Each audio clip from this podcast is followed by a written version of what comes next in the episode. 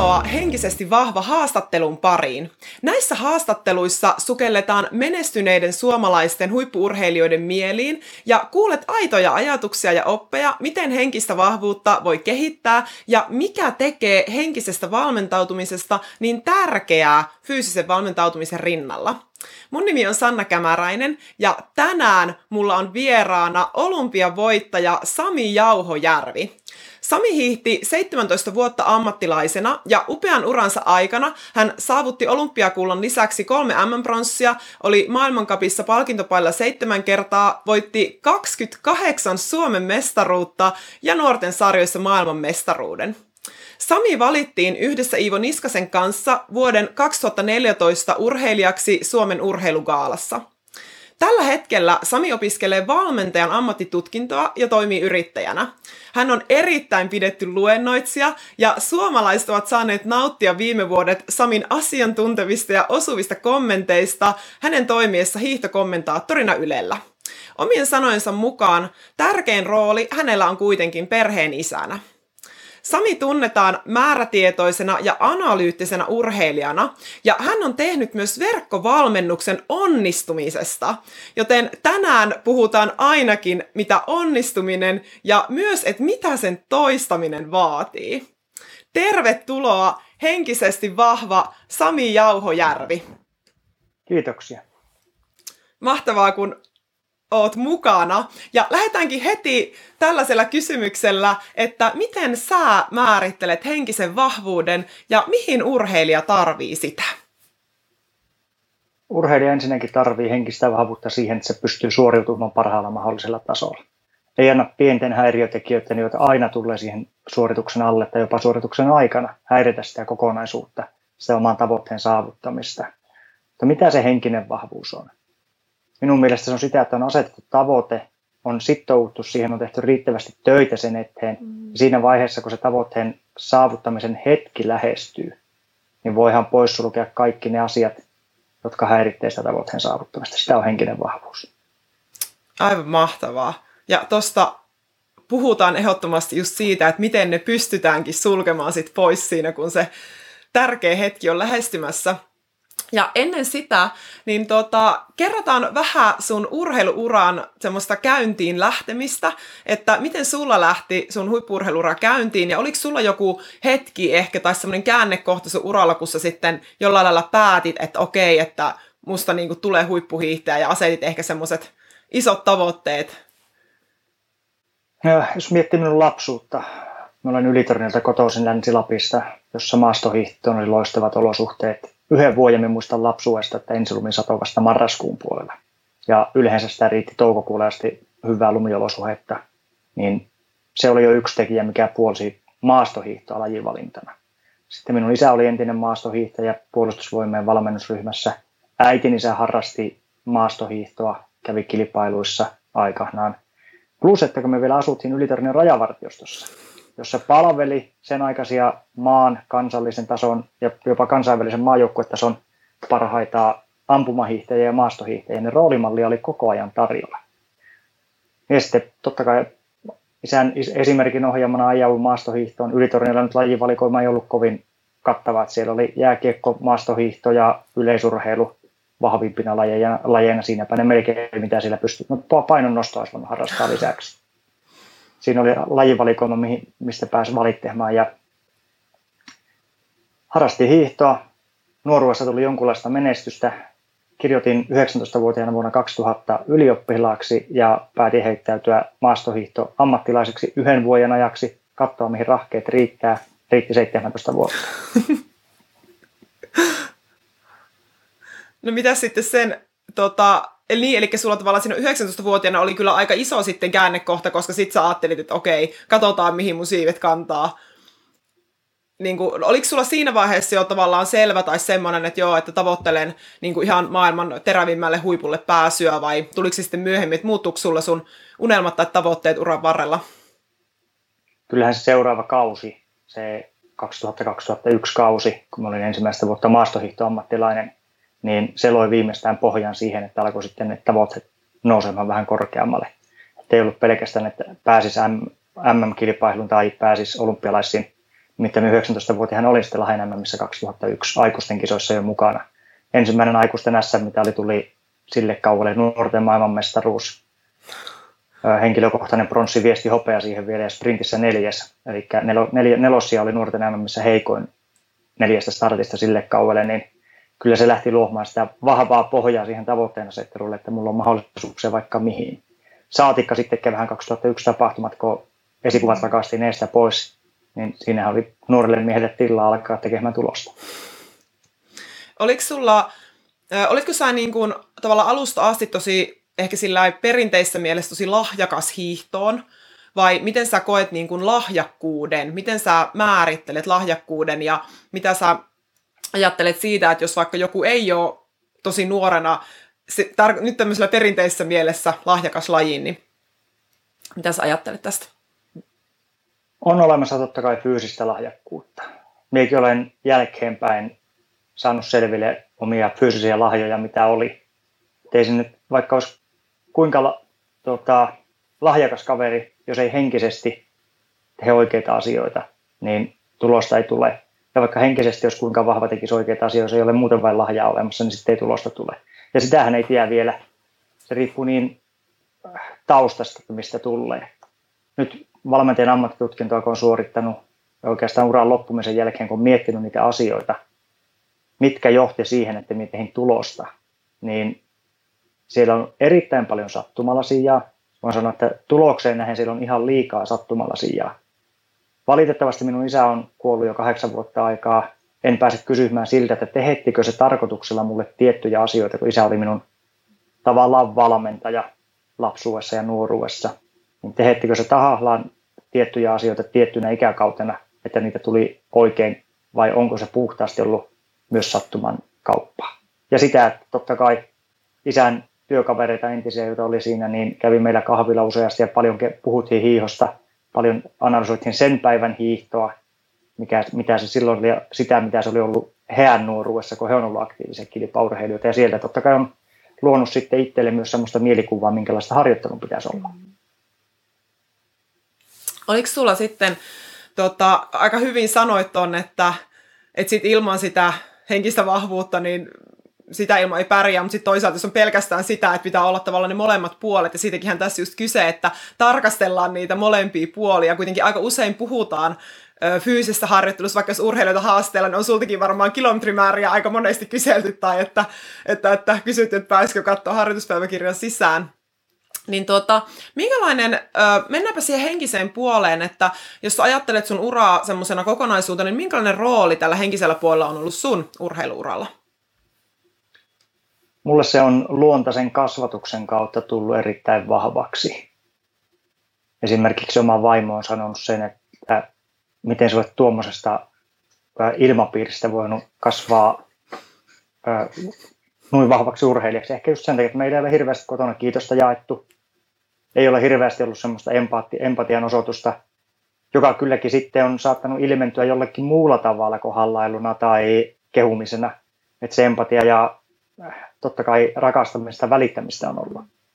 Että erittäin hyvin koen, että minut on kasvatettu hyvin, mutta erilaisella tavalla. Ja rakastettavasti on kasvatettu. Mutta se lapsuuden kasvatus tosiaan sen kautta, että siellä on ollut perusankara koti, suomalainen kasvatus. Eli siellä on vanhempia on pitänyt totella ja vanhemmat on myös tehettänyt lapsilla aika paljon hommia. Ja jollakin sorttia antanut vastuuta asioiden tekemisestä. Ei ole koko ajan kuitenkaan perhään katsottu. Niin se on luonut sitä henkistä vahvuutta sitten.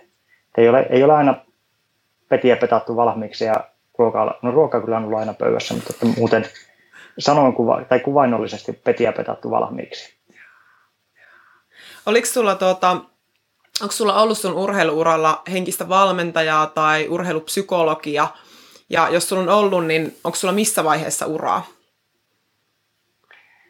On ollut olympiakomitean käytössä tai kautta käytössä maa, maajoukkuetoiminnassa urheilupsykologi ja oikeastaan Lahden MM 2017, eli uran viimeisen MM, niin kysyn siltä neuvoa. niin, että silloin, silloin otit tuota, ne, niin kuin ulkopuoliset neuvot käyttöön. Joo, olisi voinut ehkä ottaa aikaisemminkin. Ja niin kuin sanoin, niin mulla mentaalipuoli toimii erittäin vahvana. Ja se on, se on osittain luontainen, osittain kasvatuksen kautta tullut. Ja esimerkiksi pettymykset minä pystyin käsittelemään tosi nopeasti ja suuntaamaan ajatukset jo seuraavaan tavoitteeseen. Sitten analysoimaan sen, että mikä johti pettymykseen, vain tämä tilaisuus oli tässä, tämä mahdollisuus oli tässä ja kohti seuraavaa tavoitetta. Okei, aika hienoa, että se on niinku tolle luontaista, koska usein sitä saa niin kuin harjoitella, mutta toihan on siis tosi siistiä, että se on sulla tullut niin luontaista, koska sä, ja kun, kuten sanoin, että sut tunnetaan hyvin analyyttisenä urheilijana, niin oot varmaan analysoinut kyllä urankin jälkeen sen, että mikä toisaalta johti johon mihinkin, ja just, että mikä sitten toi niin kuin sitä menestystä. Mutta miten vaikka, no jos vaikka puhutaan nyt tuosta pettymyksen käsittelystä, kun sanoit, että se meni niin kuin helposti, niin miten sä sen niin kuin siis käytännössä teit? Että mitä sä tanssit, että analysoit sen, niin jos on tullut vaikka, niin mitä, mitä sä niin kuin käytännössä teit siinä analyysissä? No totta kai maastohiihtoon välineurheilua, niin ensimmäisenä lähdetään sieltä, että jos ei olekaan itsessä se vika, vaan se on siinä ulkopuolisessa tekijässä, eli välineessä. Sitä kautta poissuljethan aina kaikki mahdollisuudet, että mistä se epäonnistuminen on voinut johtua. Ja lopulta sitten tarkastellaan harjoituspäiväkirja sieltä, mitä siellä on, onko kenties tehty valmistautumisessa jotakin virheitä, koska minä kirjasin aika tarkasti tuntemukset joka harjoituksesta – yhä uran viimeiseen vuoteen asti, vaikka oli kaikkia Excel-pohjaisia harjoituspäiväkirjoja ja hienoja tietokonesysteemejä, niin minä kirjoitin ihan lyijykynällä harjoituspäiväkirjaa. Ja sinne minä kirjasin nämä tuntemukset ja sieltä kun katsoi kaksi-kolme viikkoa taaksepäin, niin jos siellä jotakin epänormaalia sattukin huomaamaan sitten siinä tarkastelussa, niin pystyi miettimään, että johtiko se kenties tähän epäonnistumiseen. Mm. Ja jos syy oli itsessä, niin ei auttanut kuin mennä peilin eteen. Jos syy oli ulkopuolisessa tekijässä, niin sittenkin piti mennä peilin eteen, että miksi en tehnyt asioita paremmin sen eteen, että se ulkopuolinen tekijä olisi saatu poissuljettua.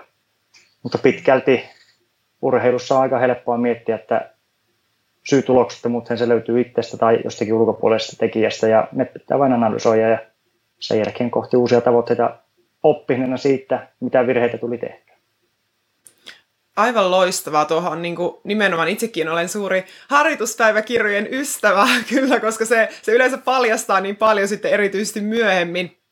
Mutta tota, miten sulla sitten toi niinku tunnepuoli vaikka pettymysten jälkeen, että oliko sulla niinku, tai heräskö sulla siis niinku siitä, kun se pettymyksen tunne, että vai tuliko se käsiteltyä tavallaan samalla siinä sen niin kuin analyysin kautta, että oliko sulla se tunnepuolen käsittely vähän niin kuin, se meni niin kuin siinä samalla vai oliko sulla siihen puoleen jotain muuta?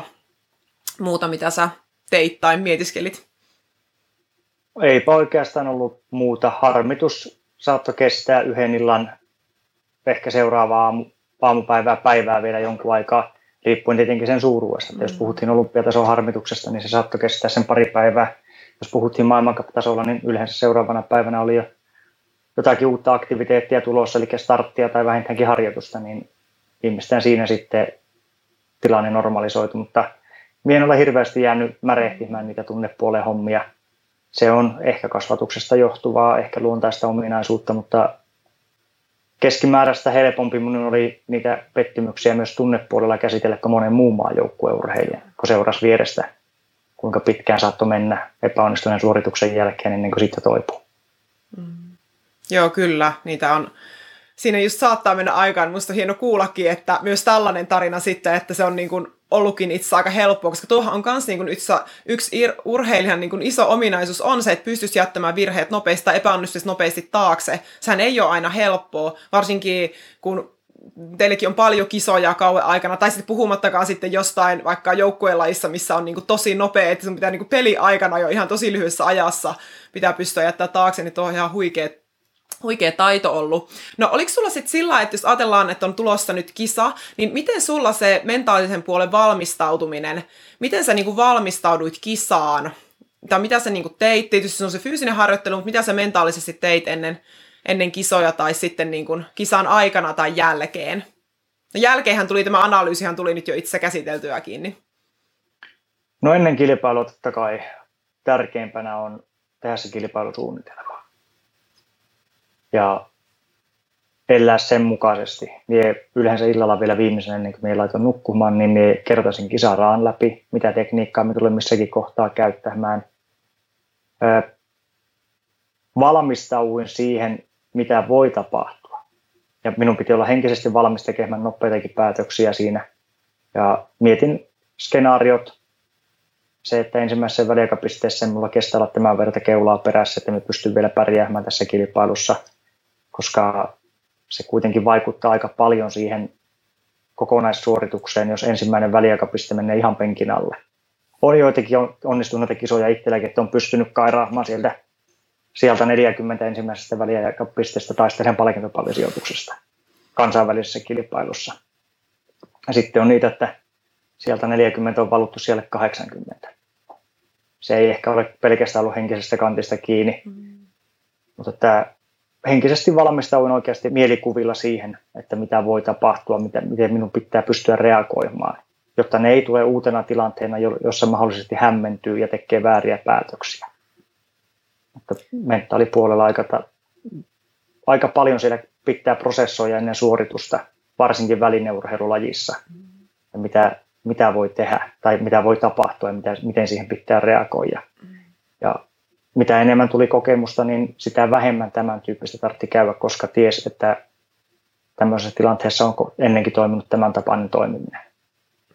Mutta tuosta mentaalisesta puolesta vielä ja siitä, että jos kisa lähtee menemään huonosti, muista muun muassa Rypinskissä, taisi olla 2008 maailmankapin osakilpailu ja meidän suksi vähän epäonnistui ja ihan koko maajoukkueena ja siinä Kattilakosken Teemun kanssa hiiheltiin sijoilla 50 jotakin ja Teemu, että ei tästä tule mitään, että ei tällä suksella voi pärjätä, että hän keskeyttää. Mutta mien että sieltä saattaa estä alkaa sippaamaan kavereita, kun 30 oli kuitenkin matkanut. Tässä on vielä pisteille ehkä mahdollisuudet. Eihän siinä tietenkään realistisesti mitään mahdollisuuksia ollut, mutta ajatusmaailma oli semmoinen, että mulla on vielä mahdollisuudet. En, en antanut periksi siinäkään tilanteessa. Joo, kuulostaa kyllä tosi niin kuin, ja näinhän se pitää ollakin, koska se on just, että jos siihen ei itse niin kuin näe mitään mahdollisuutta, niin kyllähän se todennäköisyys on aika, se ainakin se huonoinen se todennäköisyys siitä, että siihen onnistumiseen, jos ei itse niin kuin edes anna itselleen mahdollisuutta, vaan on sitten, että no ei tästä kuitenkaan mitään tule, niin, niin tota, mites no, niin kuin, hei, on... sano vaan. Niin, että silloin on hävitty peli jo sitten ajattelee, että tästä ei tule mitään. Just näin. Hei, miten tuota just sitten tämä, mua kiinnostaa, kun teillä on niin pitkiä matkoja, on 30 ja 50, niin miten, mitä silloin niin kuin tapahtuu ajatuksessa päässä, urheilijan päässä, että miten, miten niin kuin silloin tulee tavallaan se henkinen puoli esiin, koska on niin pitkä matka, on ihan hirveän rankkaa, ainakin se näin minusta tuntuu, se varmasti onkin. Niin onko niinku siinä sen matka-aikana jotain, mitä sä sanot ehkä itsellesi, tai onko se semmoinen tyhjäpäätilanne, vai, tai sitten jos tulee jossain kohtaa niinku seinä, niin onko sulla siihenkin joku valmistautunut, että mitä sä niinku sitten te mietit, tai eihän siinä paljon oikein voi mitään muuta tehdä kuin sano itselleen, koska siinä on kisasuoritus menossa, niin avaisitko sä vähän tätä puolta? No ylipäänsä on kyse sitten vaikka viiestä kilometristä tai 50 kilometristä, niin koko ajan se kone raksuttaa siellä. Seuraa sitä, mitä ulkopuolella tapahtuu, eli miten muut kilpailijat suorittaa. Mulla ainakin me laskin koko ajan, kalkulaattori laski, että mitä tapahtuu ja mietti niitä vaihtoehtoja.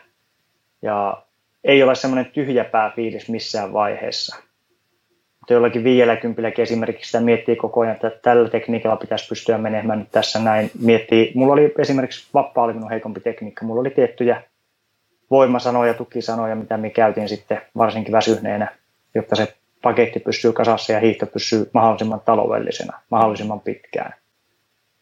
Ja miettii, prosessoi sitä, että seuraavalla juomapaikalla on tämän verran matkaa, nyt tuntuu tältä näin, pitääkö vähän löysätä, voiko vielä vähän kiristää.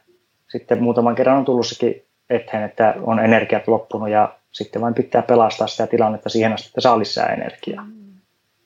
Se on jatkuvaa prosessointia ja oikeastaan sen oman suorituksen peilaamista siihen tuntemukseen ja kokemukseen, mikä on olemassa toi on kyllä niinku todella kokonaisvaltainen, koska siinä on niinku varmaan väsynyt jo muutenkin, että miten väsynyt sen kisan jälkeen varmaan on, koska jos siinä prosessoi koko ajan niinku päässä vielä asioita, plus on sitten se fyysinen väsymys, niin on kyllä todella kokonaisvaltainen suoritus toi hiihto. En ole ajatellut sitä itse, koska sen takia mä kysyin, koska mä en ole itse tuommoista tuota, kokenut, niin ihan kiinnostaa, että miten se just menee, mutta se vielä kyllä lisää ainakin minun niin kuin kunnioitusta siihen mun silmissä just, koska siinä pitää olla pään kanssa niin tarkkana.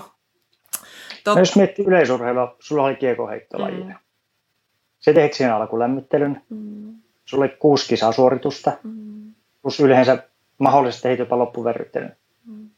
Mietit, kuinka pitkään sinun kisasuoritus kesti, kuinka paljon se koko ajan seurasit, mitä muut tekee, mm. minkälaiset tulokset ne heittää, peilasit sitä, että miten minun pitää tällä hetkellä onnistua. Ei se eroa mm. siitä muuten kuin, että meillä on jatkuva yhtämittainen suoritus vain, mm. Missä pitää jaksaa se kenties 40 minuuttia vielä toista, pitää fokus kasassa. Se pystyt hetkeksi pistämään silmät kiinni, heittämään selähleen siihen kentän reunalle ja pallautumaan siinä. Okei, meillä on laskut siellä. En minä nyt näe, että se mitenkään eroaisi sitten yle, vaikka yleisurheilusuorituksesta, jossa on useampi suoritus kerta vain mulla se ehkä se, mun päässä se ero ehkä just tulee siinä, että kun meillä nimenomaan on ne kierrosten välissä ne palautumisajat ja siinä pystyy nimenomaan vaikka menemään ihan omaan kuplaan tai mikä se itse kullekin sopii, että haluaako just tarkkailla vähän vai haluaako käydä jotain asioita mielikuvissa läpi, laittaa silmät kiinni, että on tavallaan semmoisen mahdollisuus, kun teillä se on niinku just tämä ongoing, että se on ehkä mun, mun mielessä se tekee siitä siis sillä niinku vielä, no tietysti kyllä, koska en ole kokenut, mutta totta kai jos se olisi niinku, se, mihin on tottunut, niin kyllähän kaikkeen niin kuin tottuu. Mutta oot ihan oikeassa kyllä. Kyllähän nämä on nämä samat piirteet löydettävissä ihan jokaisesta lajista varmasti. Ja suoritus on kuitenkin rutiinia. Kyllä. Mm. Sitähän se on. Ja rutiini jo. tuo myös sitä henkistä varmuutta. Musta se helpompaa se on se suorittaminen. Erittäin hyvin sanottu. Mä just mietin tuossa äsken, mitä sanoit siitä sun siitä valmistautumisesta, että että sehän se pitkälti on se, että kuka on parhaiten valmistautunut. Ja sitten, että kuinka moni tekee sen työn oikeasti, mitä se valmistautuminen vaatii, koska kyllähän tuossakin just, että tutustuu etukäteen kaikkiin tota, latuprofiileihin, mitä teilläkin on siinä, ja käy niitä tilanteita läpi. Että eihän sekään niinku ole ihan pikkujuttu sillä, että käyt päässä kaikkia skenaarioita läpi. Mutta sehän on just se tavallaan, mikä täytyy tehdä, jotta on sitten valmiimpi. Ja minä ainakin olin sillä töin. Mm. Ja minä tykkäsin tehdä työni hyvin. Mm. Just näin. Mutta voin sanoa, että maajoukkueessa näin vuosien saatossa, kun kuitenkin A-maajoukkueessa tuli 2003, 2017 sitten lopetin 14 kautta olin A-maajoukkueessa sitä ennen nuorten M-ryhmä ja B-maajoukkue, niin kyllä minä näin paljon urheilijoita, jotka oli henkisesti, ne ei ollut valmiita panostamaan sitä määrää, mikä niiden oma ootus oli, tekemään sitä työmäärää tai ne oli henkisesti, niille riitti se, että ne urheili sillä tasolla, millä ne oli. Mm. Ne sai siihen palkan yhteistyökumppaneilta, ne nautti siitä elämästä, se oli heidän elämäntapa. Mutta jos ne olisi oikeasti halunnut sitä tulosta, minkä ne asetti tavoitteeksi, niin niiden olisi pitänyt oikeasti tehdä aika paljon enemmän töitä sen että mm. Ne ei ollut henkisesti valmiita tekemään sitä työtä. Plus, että ne näennäisesti kuvitteli tekemässä asioita viimeisen päälle jo. Oliko Kulkee sulla... näin. Oliko sulla koskaan, tekikö sulla mieli niin kuin sanoa silleen, että hei, että herätys nyt, että, että jos sulla on tavoite tuolla ja sun tekeminen on tätä, niin se ei siinä ole niin kuin gappi välissä, että tekikö koskaan mieli niin kuin herätellä? Saatoinpa sanoakin joskus. Mm. Ja olisi pitänyt kyllä sanoa useammin näin jälkeenpäin mietittynä. Ehdottomasti olisi pitänyt useammin vain sanoa, että ja nyt kun sä olet kokeillut kaiken näköistä, niin pitäisikö alkaa harjoittelemaan. Mutta nythän tässä onneksi sellainen mahdollisuus tässä haastattelussa pystyy sanomaan. Nyt on niinku tämmöinen niinku vapaa-areena sille sanoa, että hei, että, että jos sä niinku haluat tänne, niin sitten tarvitaan näitä. Koska siitähän meitä totta kai just kiinnostaa nimenomaan se huippusuoritus ja se, että miten sinne päästään. Että nimenomaan, että mitä kaikkea se vaatii. Niin mitä sä sanoisit, että jos niinku pitäisi just antaa tällaisia neuvoja, niin mitkä on ne tärkeimmät, just ne mentaaliset tai henkiset taidot, tietyllä, että mitä pitää tehdä, sen fyysisen harjoittelun lisäksi, jotta voi päästä sinne niin kuin koviin tavoitteisiin tai voi päästä parhaimpaan sen paineen alla? Ylipäänsä jos miettii median suhtautumista vaikka kestävyysurheiluun, niin sehän on kauhean askeettista ja dramaattista ja siellä ajetaan itsensä ihan äärirajoille ja väsyksi. Eikö se on urheilijalle nautintoa? Se on sitä, minkä takia se tekee sitä. Ei sen takia, että sillä tuntuu pahalta se, ja se näyttää ulospäin siltä, että nyt oksennetaan ja hyvä, että ei kakka tule housuun, kun harjoitellaan niin kovasti. Se vaatii sitoutumista kuitenkin. Ja se on se asia, mitä me pennään nuorilta urheilijoiltakin, että mm. jos te kerta haluatte sinne huipulle, teillä on tavoitteita, niin olkaa valmiita sitoutumaan siihen. Se on muutampi vuosi urheilijan tai koko ihmisen elämästä on urheilijapura. Ja jos siihen on valmis panosta, mä ei tarvitse kiikkustuolissa silloin jossitella, että olisi pitänyt sittenkin tehdä näin tai olisi pitänyt tehdä niin. Ottakaa siihen ympärille semmoisia ihmisiä, joilla on kokemusta siitä, mitä se tekeminen on ollut joskus. Ja sanon, että tässä kun muutamien entisten maajoukkuekollegoiden kanssa istunut iltaa ja mietiskelty niitä, että meilläkin on oikeasti halua auttaa siinä resurssissa, mitä meillä aika antaa myöten tällä hetkellä. Suurimmalla osalla on kuitenkin nuori perhe vielä olemassaan, niin se vie oman sitoumuksensa, mutta ainakin silloin tällöin pystymässä parraamaan, että mitä asioita kannattaa ottaa huomioon. Se, se kantaa jo aika pitkälle. Nimenomaan, että pitää silmät ja korvat auki ja ottaa sitä oppia ja etsii niin kuin aktiivisesti ehkä itse myös sit sitä, että mitä voisi tehdä paremmin. Niin, uteliaisuus kantaa mm. aika pitkälle. Mm. Ja sen jälkeen, kun siihen lisää sopivan annoksen analyysiä, että voiko kenties tämä tuottaa minun kohdalla jotakin. Mm. Tuossa aikaisemmin mainittit siitä, että harjoituspäiväkirjoja joku haluaisi kenties lukea, niin minun harjoituspäiväkirjat saa tulla lukemaan. Tien sanoa, että kovinkaan monelle se harjoitusmetodi, millä minä harjoittelin, ei tuota tulosta. Se on, se on koettu jo. Valmentaja on valmentanut, minun henkilökohtainen entinen valmentaja ja muitakin urheilijoita. Ja hyvin harvalle se on toiminut sama sapluuna kuin mulle toimii. Ja harvoinhan se toimiikaan just sen takia, koska ollaan yksilöitä, mistä ehkä päästäänkin just siihen, että miten tärkeä sen urheilijan on pystyä antamaan sitä palautetta siitä, niin kuin, että mikä se vaste on sille harjoittelulle. Ja siinähän päästään nimenomaan sitten tähän niin kuin itsetuntemukseen. Et mitä Joo, sä niin kuin, ajattelet itse tuntemuksesta, miten tärkeä, no, kyllä, no okei, no se on nyt ehkä turha kysyä, että miten tärkeä, se on varmasti tosi tärkeä, mutta miten niin kuin vielä se urheilija pystyisi sitä omaa itsetuntemusta niin kuin aktiivisesti lisäämään? No se vaatisi varmaan jonkun sorttisia esimerkiksi kysymyksiä valmentajalta. Mitä tehdään, joka, urheilija pystyy joka harjoituksen jälkeen vastaamaan tiettyihin kysymyksiin. Tärkein on, että miltä se tuntuu onnistuko siinä kaikki, mitä siinä kenties oli petrattavaa, ja kirjaa niitä ylös. Sitä kautta se itsetuntemus lähtee kehittymään. Oppii analysoimaan niitä syy-seuraussuhteita pitemmässä juoksussa, mikä toimi, mikä ei toiminut. Se, että kuinka tärkeää se on, niin erittäin tärkeää. Miekin olen toiminut valmentajana muutamalle yksilölle, ja kun soittanut harjoitusten jälkeen, miltä tuntui, ihan hyvältä Ai, että ihan kiva. Ei sano kyllä yhtään mitään. Tuntuu ihan hyvältä. Pitäisi pikkusen tarkemmin pystyä analysoimaan. Keskittyä taas hetken aikaa, unohtaa se puhelin, unohtaa se tietokone, unohtaa ne ulkopuoliset sitoumukset lenkin jälkeen. Kolme minuuttia, kun mietit, mikä asia toimi, mikä ei toiminut, kirjaat ylös, niin valmentaja saa sitten aika paljon enemmän dataa kuin mitä sitten ihan kiva tai ihan hyvä tai on vaan niin klassikko, että miltä tuntuu ihan hyvältä. Tarkoittaa, että se on just semmoinen, että asia, mistä ei saa yhtään mitään irti.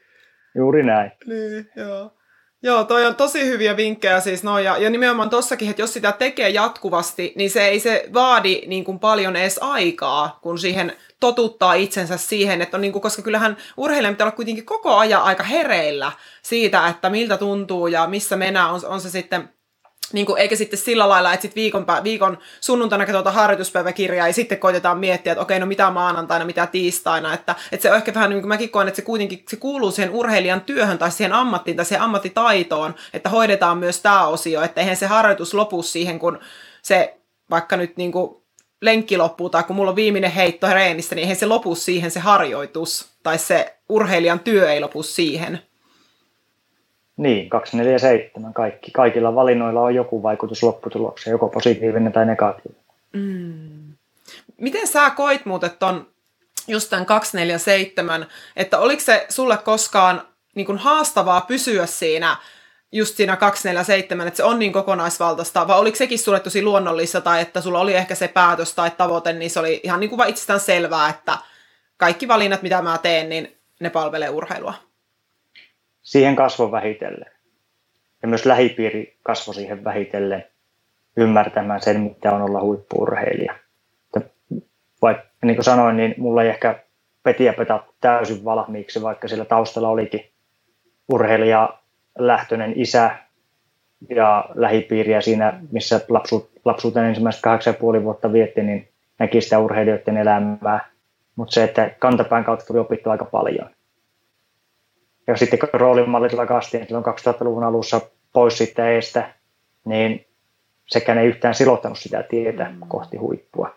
Kyllä me Heikkäsen Matin kanssa on monesti mietitty sitäkin asiaa, että mistä lähtökohdasta me lähdettiin ponnistamaan 2000-luvun alussa versus vaikka Iivo Niskanen, joka tuli maajoukkueeseen 2013, mihin, minkälaiseen asemaan se pääsi siinä samaan tien ja mitä se pääsi näkemään ja oppimaan suoraan jo maailman huippuurheilijoilta, mihin meillä ei, mihin meillä ei tarjottu mahdollisuutta. Tämä ei ole yhtään katkeraa puheenvuoroa. Me ollaan erittäin tyytyväisiä siitä, että me ollaan pystytty toimimaan roolimallina ihmisille tai ur, muillekin urheilijoille. Ja yhä edelleen se meidän tietotaito vieläkään ole täysin vanhentunutta. joo, ja, joo, mutta on tuo hyvä pointti siis siitä, että sitten niin teillä ei ollut sitä nimenomaan niitä mentoreita, mitä ehkä mä mietin monesti kanssa hiihtoa, koska te menette maajoukkueena, että vaikka yksilölaji, niin siinähän on paljon, paljon on kuitenkin tämmöistä, kun treenaatte paljon yhdessä, niin siinä on semmoisia tiettyjä ehkä joukkojen piirteitä siitä, että siitä voi saada parhaimmillaan tosi niin kuin paljon jokaiselle lisää, niin sitten just siinä, että sehän varmaan tulee siinä se hiljaisen tiedon siirtäminen, niin tulee just tämmöisillä maajoukkueen reissuilla ja muilla, ja sitten jos ei olekaan niitä, niitä tavallaan konkareita, niin siinä vähän niin kuin joutuu tekemään sitten yksin sen ää, tiedon etsimisen ja muun.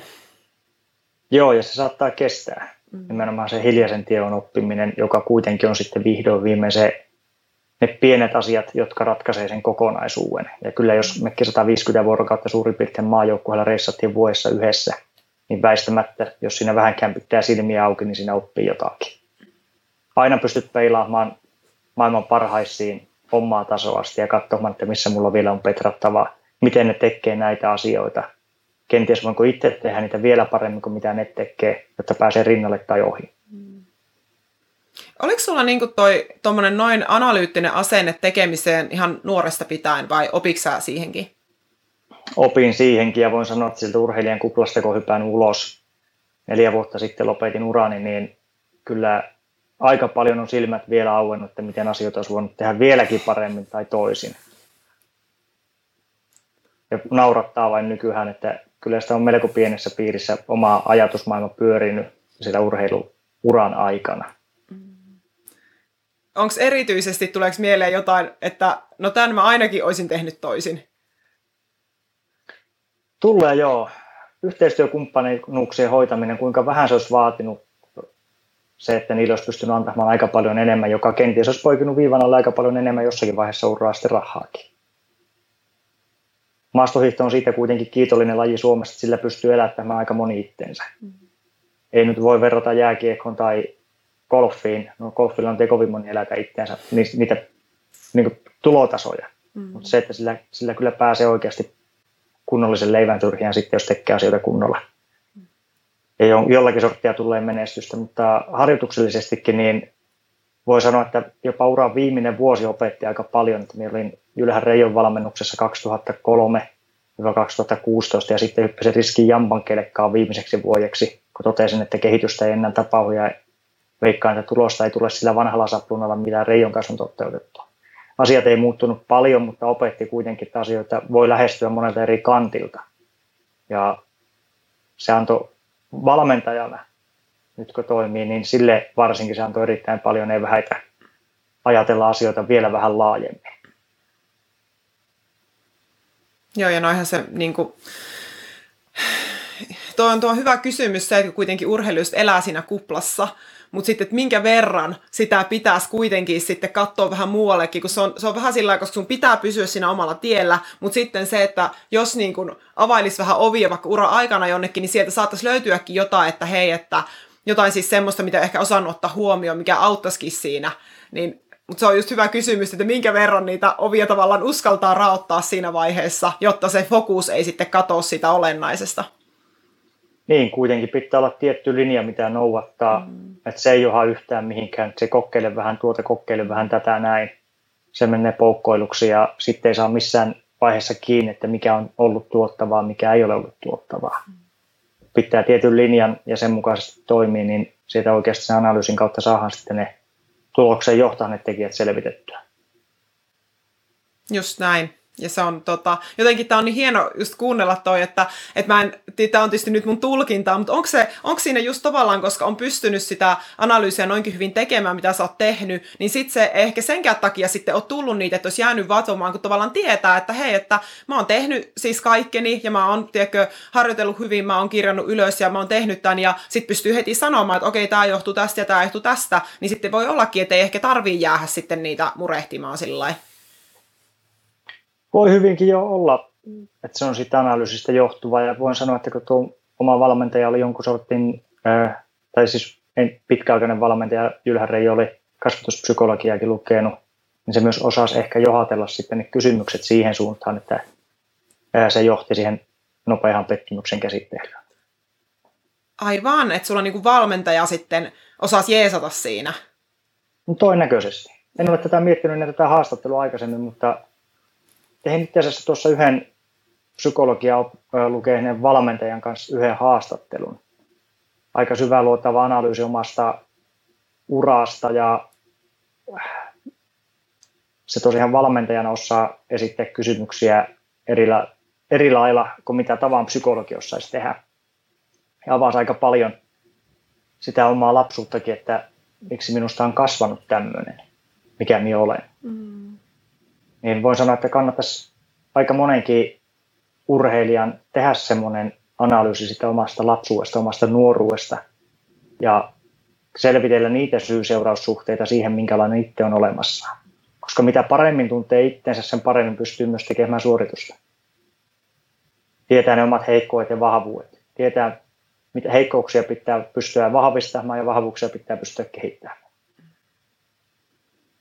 Joo, tosi hyvä pointti toi, että menee kattoo sitä, siis, koska sehän nimenomaan, koska kaikkihan se vaikuttaa siitä, että minkälaisia yksi on tullut, ja sitten jotenkin musta ainakin tuntuu, koska itse on kans kyllä tehnyt uran aikana, tein ihan sitä, että nimenomaan meni, että meni katsomaan sitä, että mistä ne on mahdollisesti tullut. Ja toi on itse tosi tärkeää, minkä sanot, on syy-seuraussuhteen ymmärtäminen. Että eihän sekään välttämättä ole että okei, että nyt mä ymmärrän, miksi mä vaikka käyttäydyn, tai miksi musta tuntuu tältä, tai miksi mä tietyllä tapaa hakkaan vaikka päätä seinää aina tähän samaan kohtaan, vaikka mä oon tähän aikaisemminkin tätä kahtonut, mutta, mutta sillä, että se niin kun, kun se antaa sen ymmärryksen siihen, niin sitten se myös niin kuin vapauttaa vähän sitä, että okei, ja se voi alkaa se vyyhti, jos on joku vyyhti, niin se voi alkaa sitä kautta niin kuin sitten niin kuin selviämään. Niin onpa kyllä tosi tärkeä huomio, varmaan hyvä kokemus ollut kyllä toi, toi sitten niin kuin, jos sullakin, kun sä niin paljon mietit jo muutenkin, niin joku vielä pystyy antamaan sulle jotain lisää, että oho, enpä ollut tämmöistä aikaisemmin ajatellut. Niin, voin sanoa, että kyllä aika innoissani luin, tai itse asiassa sen haastattelun jälkeen tuota, vaimollekin kerroin, että olipa mahtava mm. haastattelu, ja kun se urheilupsykologi pohti siinä samalla, kun se haastatteli, niin teki itselle muistinpano, että tämä liittyy siihen teemaan ja teoriaan, mikä on olemassa. Ja mm. kun miettii psykologian teorioita, niin niitä on alettu jo pari tuhatta vuotta aikaa kirjaamaan. Ja yhä edelleen ihmisen mieli ja aivot käyttäytyy samalla lailla kuin pari tuhatta vuotta sitten. Vaikka tämä maailma ympärillä on muuttunut aika paljon, niin siellä on edelleen ne samat teemat, tai vahvin kehitys ehkä on ollut tuolla 1800-1900-luvun taitteessa. Et silloin on erittäin tunnettuja psykologeja ollut, jotka on luonut ihmisen pään käyttäytymisestä tiettyjä malleja. Ja yhä edelleen, yli sata vuotta myöhemmin, ne pätee ja maailma on ihan totaalisesti erilainen. Ei ole pelkkää selviytymistä enää elämä. Joo, ja musta tuntuu, että se niin jotenkin auttoi, koska mä kanssa kävin tota, yhden tota, psykologin kanssa itsehän samaan, samaan tyyppistä juttua, ja se jotenkin musta tuntuu, että se auttoi tosi paljon, kun hän nimenomaan äh, niin kun, mä kerroin jotain, ja sitten hän tavallaan niin kirjoitti ylös, että okei, että hei, tämä on niin ihan normaali, että hän on olemassa tämmöinen ihan selitys periaatteessa, että miksi mun psyyke vaikka toimii tietyllä tavalla, niin, ja sitten myös pysty lähteä sitten, että kun ties vähän, että mistä on kyse, niin sitten pysty laittamaan siihen, että okei, että no miten mä haluaisin tämän asian olevan, tai miten mä haluaisin käyttäytyä eri tavalla, niin sitä pystyy sitten alkaa niin kuin työstämään, kun ymmärsi eka, että missä mennään. Et ekahan pitää tietysti tietää, missä on tällä hetkellä, jotta pystyy sitten laittamaan uusia suuntaviivoja.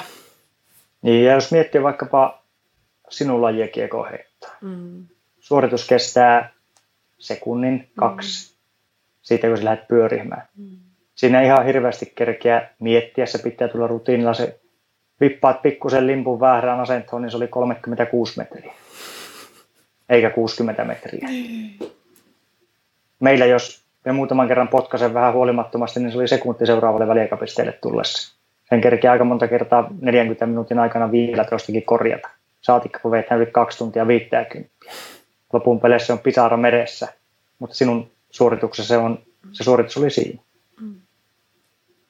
Joo, kyllä se on hyvin, hyvin toisen, toisenlainen tuota, tai nyt siis hyvin toisenlainen laji, mutta se on just ehkä sitten se, että se varmaan myös niitä, kyllähän siihen syysä on, on että me ollaan tiettyjen lajiin pariin lopulta päädytty, että ehkä se voi kuvastaa jollain lailla myös sitä urheilijan persoonaa ehkä, mutta jos sitten puhutaan vielä siitä, että kun tietysti yksi tämmöinen, mitä monesti, tai varmaan kukaan urheilija ei voi kieltää sitä, että, että itseluottamuksella on tosi iso rooli, niin miten sä neuvosit, että miten pystyisi urheilija niin kuin rakentamaan sitä omaa itseluottamusta ja varmuutta, jos ajatellaan, että se niin kuin välillä horjuu, niin kuin se ehkä kaikilla horjuu, niin minkälainen kokemus sulla on tästä? Oliko sulla aina hyvä itseluottamus vai joutuiko sitä boostaa välillä? Ja piti boostaa ja ennen kaikkea jokaista kilpailua me boostasin omaa itseluottamusta. Nuorempana me annoin sen ajatuksen lähteä vaikka alkuverryttelyssä laukkaamaan siihen suuntaan, että mitä asioita mulla on tekemättä vielä, että mä pystyn suorittamaan huippusuorituksen. Loppuurasta, vaikka mä olisin valmistautunut kuinka huonosti, mä pystyn kääntämään sen siihen, että no niin, tämän asian mä olen tehnyt hyvin. Tämän asian mä olen tehnyt hyvin. Tämä asia on kunnossa. Tänä päivänä mä pystyn saavuttamaan sen, mitä lähden tavoitteille. Se piti niellä se epävarmuus. Kääntää se ajatus sinne positiivisen puolelle ja sen positiivisen ajattelun kautta lähteä sitä omaa alitajuntaa ohjaamaan kohti sitä tavoitetta. Että se oli opeteltavissa oleva ominaisuus. Mutta miten, mikä tuo sen itseluottamuksen? Se, että ne ympärillä olevat ihmiset tukkee sitä sinun tavoitetta. Siellä ei ole hirveästi niitä negatiivisia energiansyöjiä. Sä oot tehnyt sen työsti omasta mielestäsi hyvin. Sama mitä mieltä muut on, mutta kunhan sä olet itse tyytyväinen siihen, mitä sä olet tehnyt. Ja tiedät, että sä olet tehnyt sillä hetkellä parhaasti. Koska se oman parhaan tekeminenkin on venyvä käsite minäkin 23-vuotiaana kuvittelin, että minä pystytään määrää enempää harjoittelemaan ilman, että me olen yli rasitustilassa. Muutamia vuosia myöhemmin harjoittelin 40 prosenttia enemmän kuin silloin 23-vuotiaana. Koska siihen kasvaa pikkuhiljaa. Mm. Ihminen on fyysisesti ja henkisesti sun venyvä otuus. Mutta jos se nuora katkaistaan saman tien, että asetetaan tavoite liian korkealle ja sitä ei saavuteta, se oli siinä, niin sieltä on aika hankala nousta sitten. Pitää myös ne realiteetit hahmottaa, se luo itse luottamusta ja itse tuntemusta myös. Mikä on se tämän hetken taso, mihin me pystyn. Mutta tärkeä siinä on kuitenkin se, että sä olet sitoutunut ja tehnyt sen työsti niin hyvin, että sä pystyt tietämään, että tällä työnteon määrällä minä pystyn suoriutumaan siihen parhaaseen maksimaaliseen, mitä tällä hetkellä pystyy. Ja se, se tuo sen tuloksen, mikä on on se sitten tavoitteen mukainen tai ei tavoitteen mukainen. Mutta mielenhallintaa, sitähän se mm. itseluottamus on. Ei anna sen epävarmoin ottaa valtaa. Lähtee kääntämään sen siihen suuntaan, että mitä on oikeasti tehnyt hyvin ja mitä osaa. Erittäin hyviä vinkkejä. Siis toi, ja toihan on yksi niin kuin isoimmista, että tavallaan se, että mitä urheilija voi kuitenkin aina tehdä, niin meillä on se oma ajatus mukana. Et sitten, että jos, jos mitä, että muu, kaikki muu vaihtuu ympärillä, mutta se, että me pystytään just vaikka sillä itse puhelulla sitten tekemään tosi paljon, mutta sekin on, että sitä pitää treenata, niin kuin sanoit, ja siihen, että se, siihen kasvoi, että eihän sekään niin kuin yhdellä kertaa tuuttaa, että liimataan päälle, että jos ei ole vaikka harjoiteltu hyvin, niin sitten liimataan päälle semmoisia, että no kyllä minä pystyn, vaikka sitten tietää just toi, että no en mä ole harjoitellut niin hyvin kuin olisi ehkä pitänyt. Ja toikin on hyvin, miten sanoit se, että se urheilijan pitää itse olla tyytyväinen siihen sillä niin kuin oikeasti, sillä niin kuin rehellisesti tyytyväinen.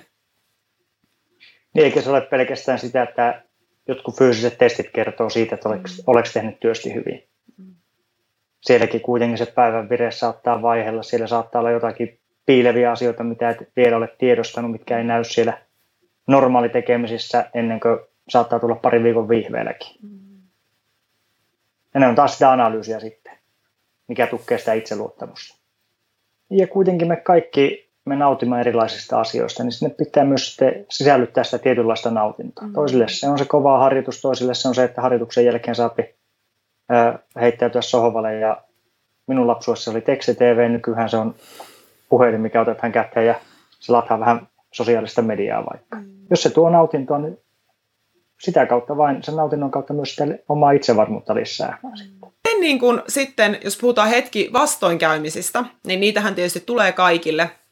Miten sä suhtaudut sun uralla tota, tulleisiin vastoinkäymisiin ja miten sä muuten, jos puhutaan vaikka jostain, jos on joku vaikka isompi kuin vaikka joku ehkä kisapettymys, mutta ihan niin kuin mistä vaan, tai miten sä just neuvosit sitten niihin suhtautumaan? No nehän kannattaa analysoida. Jos onnistuminen pitää analysoida erityisen tarkasti, että pystyy toistamaan sen onnistumisen, niin lähes yhtä tarkasti pitää ne pettymykset analysoida, ja mikä siihen johti. Ja se on vain sitä, puh- se on periaatteessa voi sanoa, että se on mekaanista käsittelyä ja asioiden poissulkemista, että onko tehty asioita oikeasti niitä asioita, mitä on pitänyt tehdä oikein. Jos ei ole tehty, miksi ei ole tehty. Sitten sitä kautta hakea sitä henkistä helpotusta itselle siihen ahdistukseen. Öö, pettymys poissulkee aika paljon asioita, tai pitää sen pettymyksen jälkeen pitäisi pystyä poissulkemaan aika paljon asioita. Se ei ole varmasti helppoa siihenkin oppii, mutta oikeasti niin ensimmäisenä lähdetään aina siitä, että mennään peilin eteen. Jos, se, jos ei ole joku ulkopuolinen tekijä ollut.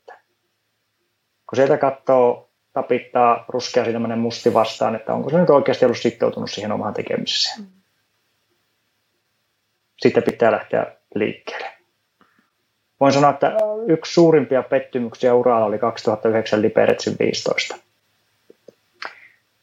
Menin sillä ulkopuolisen tekijä, että tein väärän suksivalinnan. Mulla oli lähtökarsinassa pitopohjat, eli mekaanisesti tehty pito.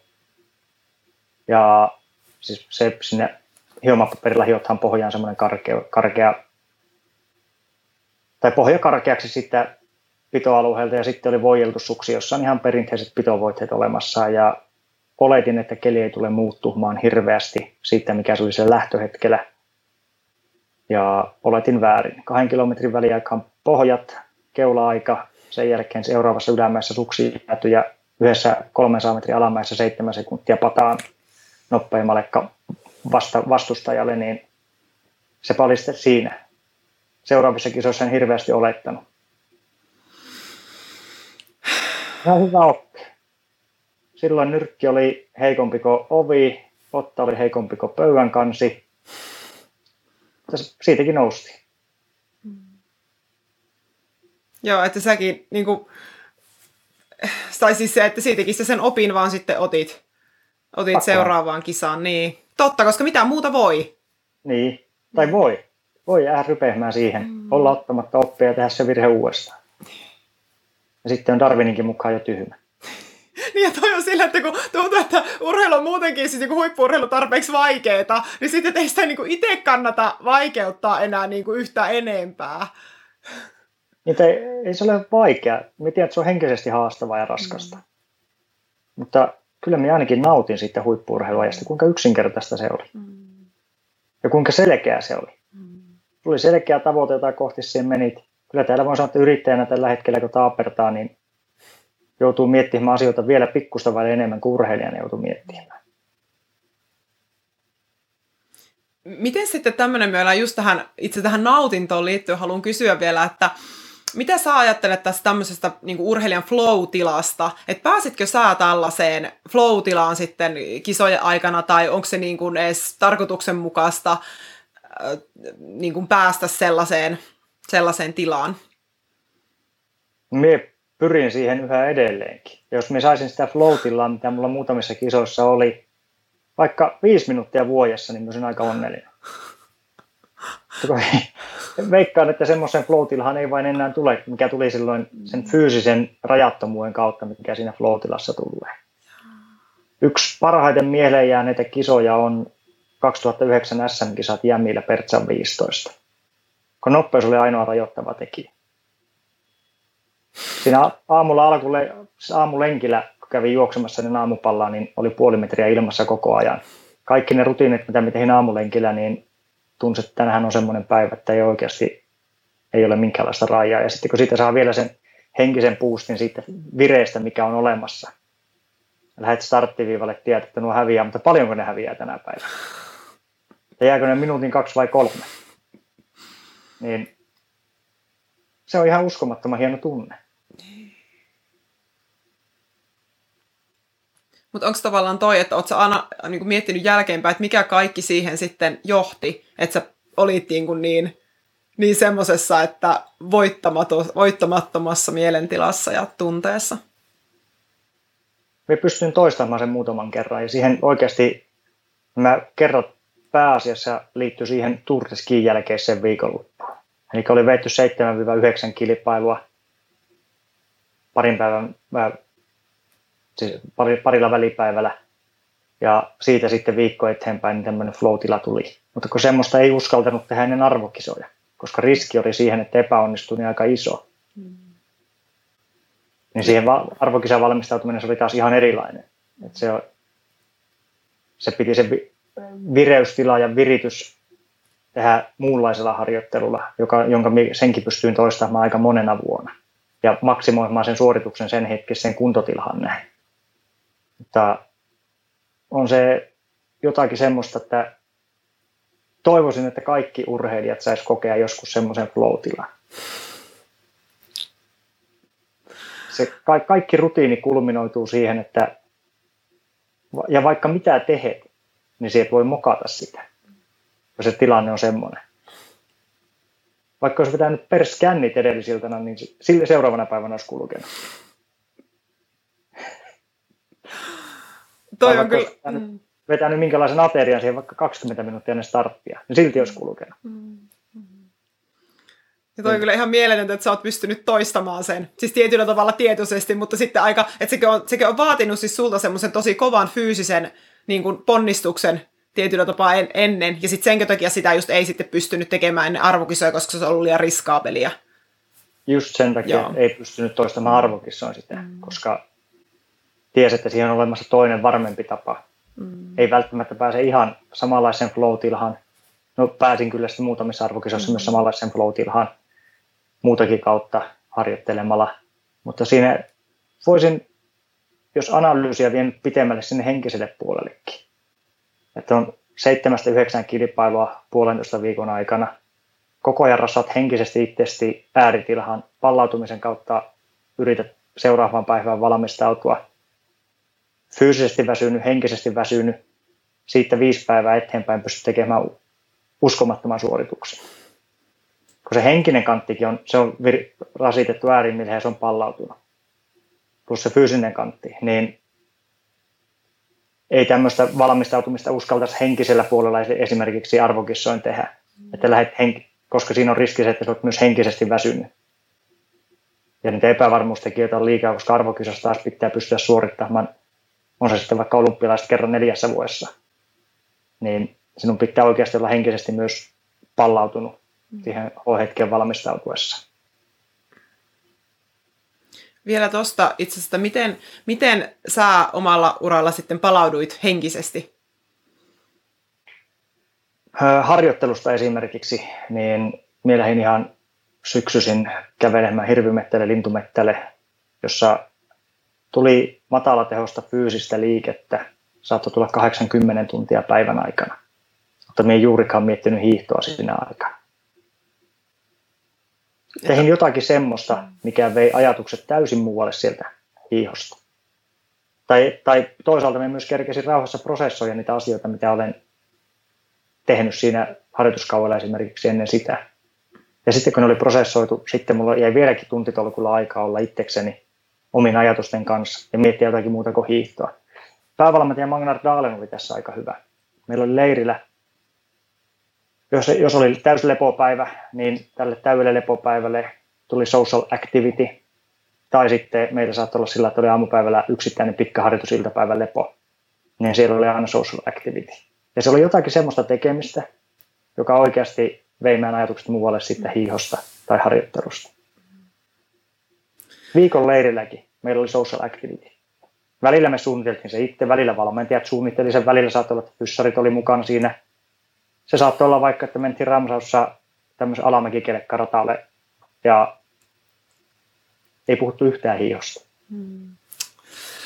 Oi, että tuossa tuli kyllä niin tärkeä, tärkeä pointti tuohon loppuun vielä tuossa, että miten tärkeä on myös se taito, että osaa irrottautua välillä siitä omasta lajista ja urheilusta, koska ei siinäkään just nimenomaan, koska se on henkisesti ihan hullun raskasta, jos sitä koko ajan kelaa. Et sekin on, että on se aika analyysille, mutta sitten on myös aika niin kuin päästää irti.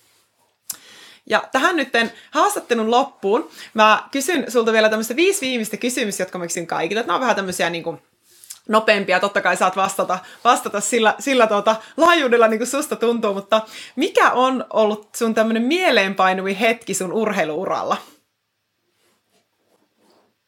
Yksi mieleenpainuvimpia hetkiä, sieltä on vaikea erottaa tästä yhtä yksittäistä mieleenpainuvinta hetkiä, mutta yksi mieleenpainuvimpia hetkiä on ollut se, kun tulin Oslossa MM-kisossa 2011 huoltokopille. Taluttelin Heikkisen Matin tuoreena maailmanmestarina maalikipaluheelta sinne laittamaan lämmintä päälle ja menin mediahaastattelun, sain pokerin piettyä siinä vielä. Ja sitten tulin kopille ja onnittelin Matin huoltomista siitä, että Matti voitti maailmanmestaruuden ja samalla purskahin itkuun pettymyksestä, kun itse ei vienyt sitä mestaruutta. Mihin mulla olisi ollut täysin realistiset mahdollisuudet. Siinä on ollut kyllä monta tunnetta paikalla yhtä aikaa sitten, että siinä niin kuin No ei siinä nyt voinut olla rehellisesti iloinen kaverin menestyksestä sillä omalla pettymyksen hetkellä. Mm. Ja oltiin vielä sitten kämppiksi ja siinä oli kiva lähteä illalla palkintojen jako. Minun pitäisi seisoa tuolla ykköspallilla, mutta en vain seiso. Mm. Seuraavana päivänä oli maailman nopein hiihtä. Aika hurjaa. Oh. Huh. Tota, mitkä oli sun syyt urheilla? mulla on ollut luontaisesti erittäin vahva kilpailuvietti ja me sain sitä purkaa sitten urheilun kautta. Ja se oli se? No varmasti se oli se. Mahtavaa. Tota, entä sitten tällainen, että jos sä voisit tavata sun nuoremman itsesi jossain ikävaiheessa, niin minkälaisen tämmöisen elämän ohjeen tai neuvon sä antaisit hänelle? No, kyllä sille nuoremmalle mustille voisi sanoa, että sitoutuu vielä paremmin siihen tekemiseen. Että ei tarvitse niitä kolmea neljää vuotta sitä aikuisuran alkuvaiheesta hukata happuiluun ja hakemiseen. Tulosta olisi tullut aika paljon nuorempana. Mm. Entäs sitten sillä että jos tämmöinen joku sä kävelet kadulla ja sitten tämmöinen nuori urheilija tunnistaa sut ja vetää sen hihasta ja kysyy, että hei, että mitä mun tarvii tehdä, että mä voisin päästä huipputasolle mun lajissa, niin mitä sä hänelle sanoisit? No sitä samaa, että sitoo mm. oikeasti. Ja jos miettii sitä kontaktiverkostoa sitten, tai sitä taustaorganisaatiota esimerkiksi, minkä minä loin itselle taustalle, mm. sitä osaajien verkostoa, niin pyri luomaan semmoinen osaajien verkosto, että sieltä löytyy vastaus lähes kaikkiin sinun kysymyksiin. Jos ei siltä organisaatiolta löydy, niin niillä on kuitenkin jotakin kontakteja, jolta löytyy aina kysymys sitten, kun joku ongelma tulee eteen tai joku mieltä askarruttava asia. Koska yksin ei yksilölajeissakaan tehdä tulosta. Se on just näin. Ja sitten vielä ihan viimeinen, tämmöinen ehkä jollain lailla kooten tätä haastelua, en tiedä onko tullut uusia ajatuksia vai siitä, mistä aloitettiin, mutta mitä tarkoittaa olla henkisesti vahva urheilija? Se tarkoittaa sitä, jos tarkoitusta lähdetään miettimään, että pystyy suoritumaan maksimaalisesti se hetkisellä kuntotasolla. Ja niin kuin tässä haastattelussa on käyty läpi sitäkin, että miten mies sitä tehdään niin positiivisen ajattelun kautta, että mitä asioita mä olen tehnyt hyvin. Ja se, että on tehnyt itse kokee, että on tehnyt sen työn kohti sitä tavoitetta riittävän hyvin, niin se tuo sen henkisen vahvuuden. Kiitos Sami tosi paljon, että olit mukana haastattelussa. Tässä on ollut ihan, ihan huikeita juttuja kyllä, missä varmasti moni pystyy, moni pystyy samaistumaan ja niin kuin oppimaan nimenomaan paljon, että jos, jos tuntuu, että on tilanne, että ei ole ehkä semmoista mentoria, niin tästä kyllä voi, voi, tätä, voi ja kannattaa tehdä muistiinpanot ja sitten niin kuin ottaa oppia erityisesti tuosta analyysipuolelta, että koska musta tuntuu, että se on monella, monella vielä siinä olisi niin kuin parannettava ja nimenomaan otet, otettavissa sieltä niitä senttejä ja sekunteja ja metrejä, mitä ikinä pois, niin, niin, niin tota, kiitos Sami tosi paljon tästä ja myös siitä muusta työstä, mitä sä teet tällä hetkellä, tällä hetkellä ja onnea myös tuohon ehkä tulevan valmentajan uraan. Mä uskon, että susta tulee kyllä ihan mielettömän huippuvalmentaja, jos päätät joskus lähteä sille tielle. Sen aika näyttää, toivottavasti. Kiitoksia. Kiitos.